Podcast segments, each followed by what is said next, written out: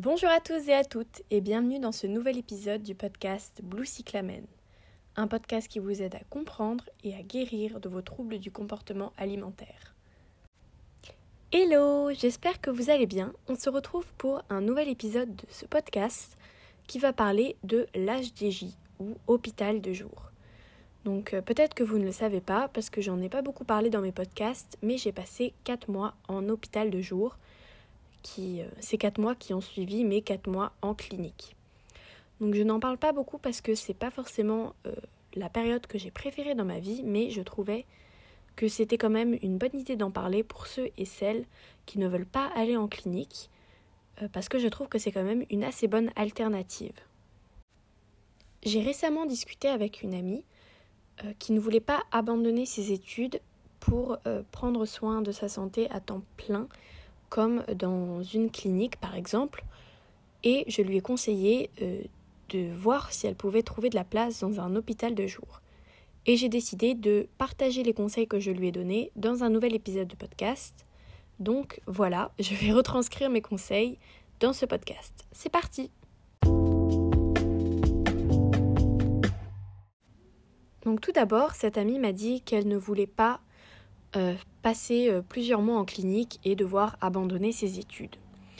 Alors elle, a la particularité d'avoir la plupart de ses cours en distanciel, donc c'est sûr que l'hôpital de jour peut être une bonne alternative car elle peut aller travailler, faire ses cours de l'hôpital de jour. En fait, euh, l'hôpital de jour, en quoi ça consiste? C'est un lieu de vie où vous allez être entouré par des médecins, des psychologues, des psychiatres, des aides-soignants qui vont vous accompagner durant euh, la journée. Donc ça ouvre de 9h et ça ferme, je crois, à 17h30, 18h. Donc vous pouvez passer la journée là-bas. Ils vous fournissent le repas euh, et vous êtes accompagné du coup pendant ce repas. Vous pouvez aussi euh, être aidé par rapport à des compléments alimentaires. Donc tout ça dans le cadre médical.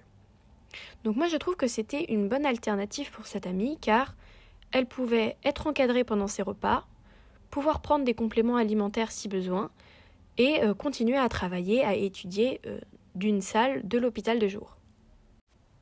Donc pour tous ceux et celles qui ne voudraient pas abandonner complètement leurs études, euh, vous pouvez demander des aménagements donc dans votre université, etc., pour mettre certains de, de vos cours en distanciel, ou vous pouvez demander à ce que quelqu'un prenne des notes pour vous. C'est le cas par exemple dans ma fac, on peut demander à ce que quelqu'un prenne des notes à notre place et vous pouvez aller travailler de quelques jours.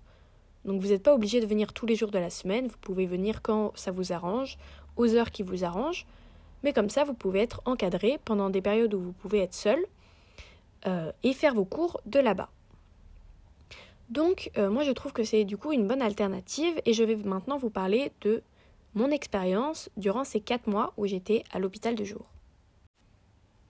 Donc je suis arrivée à l'hôpital de jour, je crois, euh, une semaine après avoir quitté la clinique. C'était mon psychiatre qui m'avait euh, recommandé cet hôpital et qui m'avait fait rentrer. Il avait eu des contacts, etc. Et donc j'avais pu rentrer seulement une semaine après ma sortie de la clinique. Je ne voulais surtout pas qu'il y ait une trop grosse période entre ma sortie de clinique et mon entrée à l'hôpital de jour, car je voulais être prise en charge dès ma sortie. J'y suis allée tous les jours pendant 4 mois parce que ma sœur avait des cours et mes parents travaillaient et moi euh, j'allais être toute seule à la maison. Et comme je sortais d'une phase restrictive assez importante, je ne pensais pas être capable de tenir mes repas toute seule. Donc j'allais à l'hôpital de jour tous les jours pour euh, être sûre d'avoir un déjeuner et un goûter euh, conséquent. Enfin, pas conséquent, mais vous comprenez ce que je veux dire.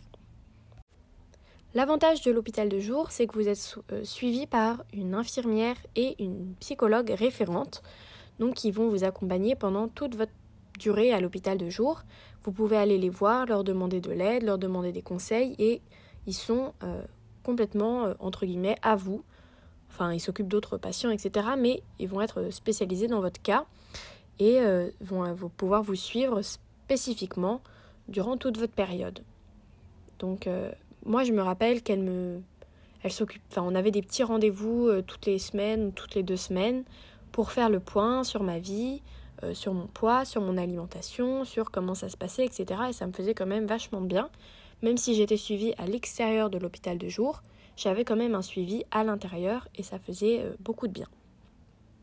L'avantage aussi de l'hôpital de jour, c'est qu'il propose beaucoup d'activités. Donc je me rappelle que là-bas, je faisais de la peinture, de la poterie, de la mosaïque, du dessin, enfin bref, il y avait énormément d'activités proposées et ça faisait un petit peu camp de vacances.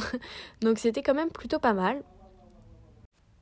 Il y avait aussi plusieurs groupes de parole, donc euh, spécialisés dans les TCA, mais aussi euh, dans l'hôpital de jour en général. Et euh, c'était vraiment agréable de pouvoir discuter avec des gens qui comprenaient notre situation et surtout de se sentir entouré. Je voulais aussi vous parler plus en détail de ce que l'hôpital de jour propose par rapport au TCA, donc spécifiquement. Donc déjà, tous les repas, c'est un type cantine self, un peu euh, comme ce que vous pouvez trouver euh, donc dans une cantine.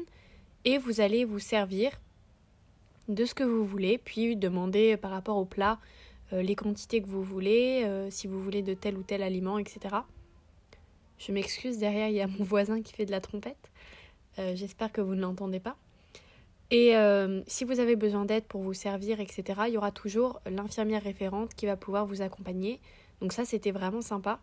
Parce que dès que j'avais des difficultés avec tel ou tel aliment, euh, elle pouvait venir m'aider, me dire bah tu prendras euh, peut-être un peu moins de ça, mais un peu plus de ça, ou si tu as trop de mal, tu peux remplacer cet aliment-là par un autre. Enfin, elle était vraiment spécialisée dans les troubles du comportement alimentaire et c'était euh, vraiment aidant.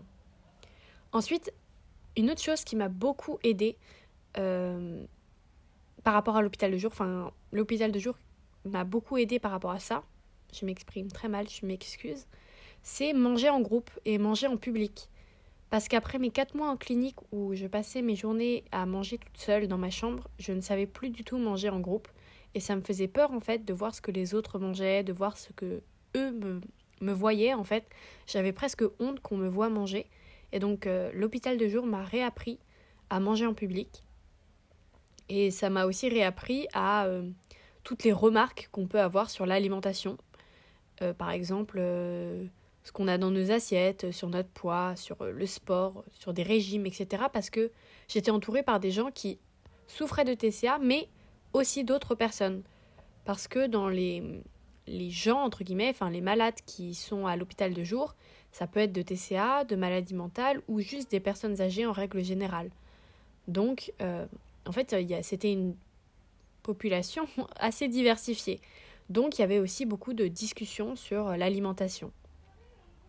Et tout ça, je ne savais pas gérer depuis que je vivais à la clinique parce que j'étais entourée que par des personnes souffrant de TCA, donc il n'y avait plus aucune remarque sur l'alimentation, le poids, les régimes, etc. Donc j'ai réappris à entendre ce genre de propos qui ça m'a aussi un peu forgé pour la vie future parce qu'en fait on en entend tous les jours de ces propos et en fait euh, c'est aussi dans ce sens-là que l'hôpital de jour m'a bien aidé. Il y avait aussi euh, dans cet hôpital de jour des repas spéciaux TCA. Donc c'était les mercredis midi si je me rappelle bien. Et en fait c'était euh, que des personnes souffrant de TCA qui mangeaient ensemble. Alors dit comme ça, ça peut sembler assez fun, mais pour moi ça a été un vrai calvaire. En fait c'était ultra trigger parce que les filles qui étaient là-bas étaient en pleine restriction et... Euh, désolée, j'ai dû m'interrompre parce que ma mère est rentrée dans ma chambre avec de la musique super fort. Donc comme vous pouvez le voir, je ne suis pas du tout dans des conditions propices à l'enregistrement du podcast, mais je vais essayer de continuer, maintenant ça devrait aller. Donc je disais, le repas euh, spécial TCA du mercredi, ça a été un vrai euh, cauchemar, et c'était très très très très très trigger. Parce que de un, euh, les filles qui mangeaient tous ensemble n'étaient pas encadrées. Donc en fait, le repas n'était pas le même pour tout le monde. Chacun choisissait ce qu'il prenait. Donc il y avait des filles qui étaient en plein dans la maladie qui mangeaient presque rien. D'autres qui essayaient de s'en sortir qui mangeaient un peu plus. Mais il y avait toujours des remarques, enfin des filles qui disaient Ah, tu vas manger tout ça ou Si je mange tout ça, moi je vais devenir énorme. Enfin bref, des remarques ultra trigger. Et euh, le médecin qui encadrait cette activité, entre guillemets, eh ben, euh, ne disait rien. Et c'était même pire, euh, cette personne renfonçait le clou en fait en disant oui, il faudrait empêcher les frites à la cantine. Enfin, bref, c'était ultra trigger. Je suis partie de ce, de ce, déjeuner, euh, pas en pleurs, mais euh, en sachant que je ne reviendrai jamais. Je n'essaye pas du tout de vous décourager des, de l'HDJ, hein, c'est vraiment quelque chose d'assez sympa. Mais euh, je voulais juste vous préciser que c'est possible qu'il y ait des moments assez trigger. Donc je voulais juste le dire. enfin bref, je pense que je suis arrivée à la fin de ce que je voulais raconter sur l'HDJ. Si vous avez des questions, n'hésitez pas à m'envoyer des messages sur euh, Instagram ou euh, je ne sais pas si on peut répondre directement sur le podcast, je crois pas. Donc n'hésitez pas à aller sur Instagram pour me poser quelques questions, j'y répondrai avec grand plaisir. Euh, surtout, prenez soin de vous et cherchez des solutions pour aménager vos études et pour pouvoir prendre soin de vous car c'est vraiment le principal. Donc cherchez à tout prix des solutions. J'essaie de vous apporter le plus de ressources possible. Mais vous pouvez, euh, donc comme j'ai dit, abandonner vos études, demander des aménagements, euh, aller à l'HDJ, aller en clinique. Enfin, il existe plein de solutions pour que vous puissiez prendre soin de vous et vous focaliser sur votre santé. Donc surtout, euh, ne délaissez pas toutes ces options que vous avez devant vous.